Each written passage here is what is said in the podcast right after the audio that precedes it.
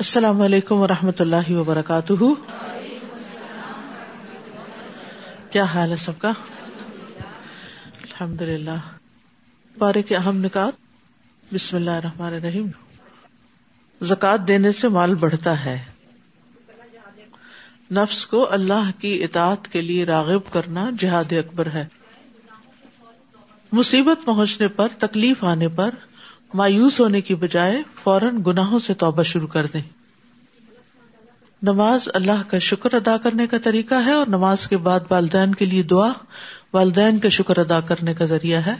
جیسے کہ اللہ تعالیٰ نے فرمایا انش کرلی ولی والدیک قرآن مجید کی کثرت تلاوت انسان کی بصیرت میں اضافہ کرتی ہے۔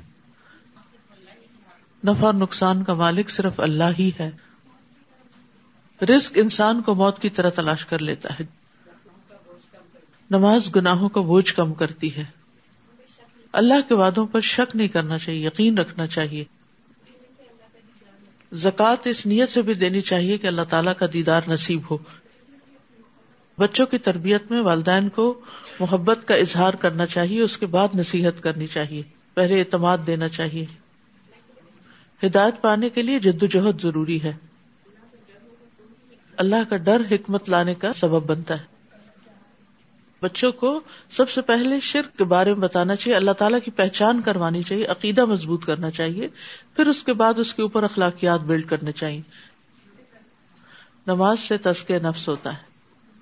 توبہ کرنے کے بعد قبولیت کی امید رکھنی چاہیے۔